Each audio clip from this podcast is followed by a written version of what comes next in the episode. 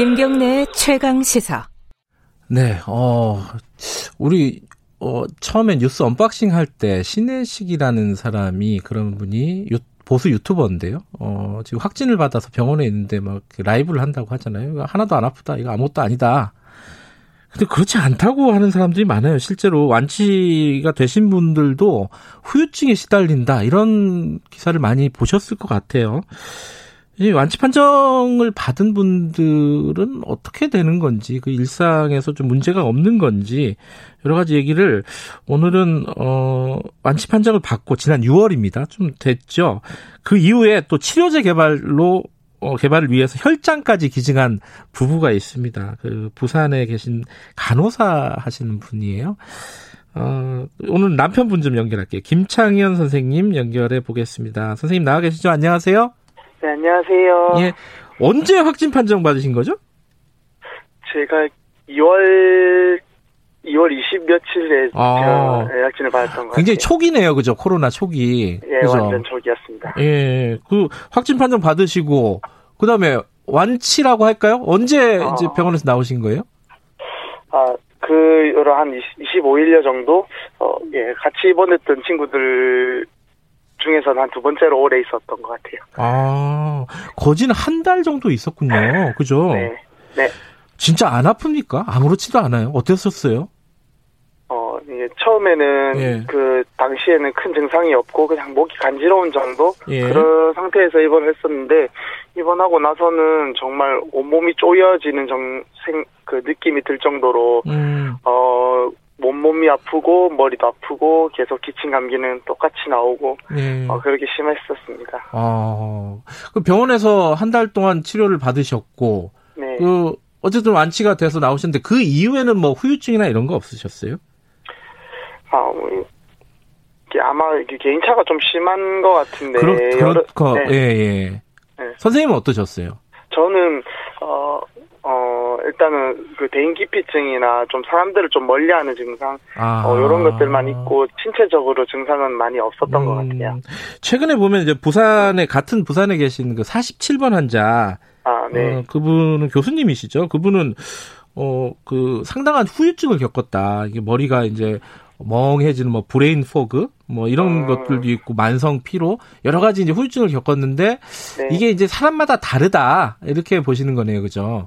네, 이게 저희 중에서도 심하게는 후각이 둔해지거나 진짜 심장을 막 계속 뛴다. 아직 완치하고 나서도 그렇게 증세가 있다고 하는 친구들도 많이 있었고 아 아까 그래요? 저, 저, 네, 어. 저처럼 뭐 대인기피증이나 불안 증세는 뭐 대부분이 가지고 음. 있는 증상인 것 같아요. 그렇군요. 네. 이게 나이 드신 분들이 또 심하게 이제 증상이 나타난다고 보통 그러잖아요. 이게 치명률도 네. 높고. 네. 근데 이, 이 나이 드신 분들은 어, 완치가 되고 나서 특별히 더 후유증이 더 크거나 그렇지는 않나요? 어떠, 어떤가요? 어, 제가 경험하기로는 어른들도 네. 똑같이 어 그러니까 후각이 마비되거나 아까 심장이 뛴다는 증세들을 좀 많이 호소하시거든요. 음, 어 그래서 근데 뭐 후유증이 너무 청년 가릴 거 없이 더 다 심하게 있는 것 같아요. 아, 그렇군요. 이게 네. 어쨌든 증세가 나타나서 초, 초기에는 목이 간질간질한 증세로 들어갔지만은 네. 꽤 고통스러운, 심하게 고통스러운 상황을 오랫동안 겪어야 된다, 일단은. 그죠? 네, 다, 네, 다시는 겪고 싶지 않습니다. 그, 당연하죠. 그리고 어, 완치가 되고 나서도 사람에 따라서 정도 차이는 있지만은 꽤 어, 후유증을 겪는 사람들이 있더라. 선생님 같은 네. 경우도 어, 후각 마비라든가 정서적인 어떤 어, 부- 문제라든가 이런 부분들이 생긴다. 어, 지- 코로나 이거 아무것도 아니다 이렇게 생각하시는 분에게 한 말씀 해주세요. 어 정말 어 지- 평생 겪어보지 못할 고통을 제가 한번 경험해 보니까 예. 정말 좀 다들 진짜 조심하고 조심하자고 말씀을 계속 드리고 싶어요. 네. 선생님 간호사시잖아요, 또 그죠? 네, 네. 그 어, 어디서 감염됐는지는 끝내 밝혀지지 않았나요? 예, 애초에 최초 원인은 아직 음. 밝혀지지 않았던 그렇군요. 것 같아요. 네. 자, 이런 깜깜이가 더 무섭습니다. 그죠? 네. 네.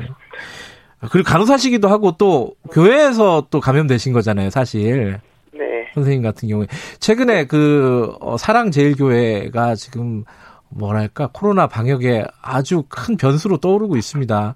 방역을 사실상 좀 방해하는 행태도 보이고 있고 어, 대규모 집회를 열어가지고 또 문제가 되기도 하고 집회에 참여를 해가지고 아, 그거 보시면서 교인 입장에서 어떻게 어떤 생각이 드셨습니까? 어, 예, 사실 저도 기사랑 뉴스를 예. 접하긴 했는데 네. 사실 너무 안타깝고 아쉬운 상황은 맞는 것 같아요. 네. 어, 성경에 하나님 사랑하고 이웃을 사랑하라고 나와 있는데 네. 지금 같이 이렇게 전염병이 강한 병하고 싸우는 시기에는 스스로 만남을 자제하고 모임을 자제하는 것이 네. 어, 이웃 사랑하는 방법인 것 같은데 네.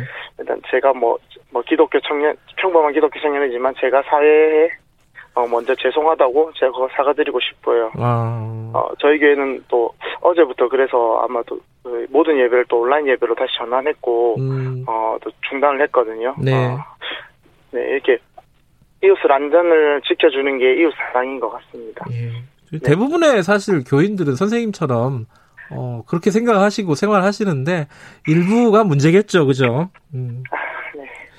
그리고 나서 선생님 이거 완치되고 나서 네. 혈장을 기증을 했어요. 음. 이게 이제 치료제 개발 때문에 혈장이 부족해가지고 네. 기증을 많이 안, 했, 안 하는 상황이었잖아요. 그 네. 기증을 특별히 결심하신 이유는 뭐였어요 그때? 예, 시작은 어, 정의겸 본부장님이 혈장이 부족하다는 접 그 그 뉴스를 접하게 되었고 네. 전국에 네. 한 12명밖에 없는 상황이었는데 네. 완치자 청년 중 한 명이 기사를 공유했고 어, 저희들이 한 5분 안에 전부 다 기증 동의를 했고 아하. 그래서 아마 겨, 진행이 되었었어요. 그 당시에 지금 다니고 계신 그 온천교회 신도들이 집단으로 네. 혈장을 기증을 하신 거죠 그때? 네 맞습니다. 몇 명이나 기증을 했나요? 21명 정도 였어요. 음, 그때 청년만. 그때 막 기사, 어, 기사도 많이 나오고 그랬어요. 그 이후에 혈장 기증이 좀 늘었다고 하던가요? 아, 제가 듣기로는 좀 저희가 마중물이 되어서 예. 조금 그래도 많이 되었다고 하더라고요. 그래요. 굉장히 네. 보람이 네. 있으셨겠네요, 그죠? 아, 너무 그때 그래도 또 많이 음. 칭찬해 주시고 하셔서 감사하게 여기고 있습니다. 그 혈장을 기증하는 건 어려운 건가요? 뭐 뭐가 좀 아프다든가 뭐 어떻습니까 과정은? 아, 저희는 부산 지역에 예. 그 혈장 그 응급 환자나 그 예. 중증 환자들을 위해서 음. 아직 혈장을 기부를 동의한 상태고요. 네. 어, 언제든지 혈장을 기부할 수 있게끔 몸, 몸 건강 관리 계속하고 아, 있는 상태예요. 그러면 나중에 이제 언제든지 혈장을 좀 달라 그러면은 그때 기증을 네. 하는 거군요. 이게. 네, 맞습니다. 아 그렇군요. 그리고 그때 기사를 제가 읽어 보니까 네. 어, 부인하고 같이 이렇게 사진 찍은 게 나오시더라고요. 네. 그때 이제 예비 부부라고 이렇게 나왔는데 네. 6월 달에 결혼한다 그랬는데 진짜 결혼을 하셨죠? 그 네, 이후에. 네, 지금은 이제 결혼한 상태로. 축하, 축하드립니다. 조금 네, 늦었으면 결혼식도 힘들 뻔했어요, 사실. 네. 네. 부인께서도 이, 어, 감염이 되셨던 건가요? 어, 부인은 네. 이게 무증 그 밀접 접촉자로 기능을 진행을 했었고요. 음. 아내는 끝까지 무증상으로 음. 어 이번에 있었어요. 아 무증상으로? 어, 네. 이게 사람마다 진짜 편차가 크군요. 네, 그런 것 같습니다. 예. 자, 그, 어, 지금 간호사로 근무 중이시잖아요. 네. 어, 주변에 이제 의료진들이 워낙 고생이 많습니다, 이번에. 어, 네. 의료진에게 좀 한 말씀 해주시죠.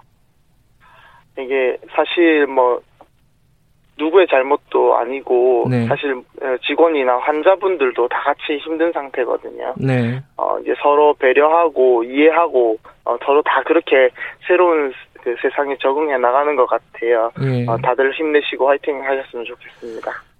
교회 다니시는 분들이 다 이렇게 참 좋은 분들인데. 감사합니다.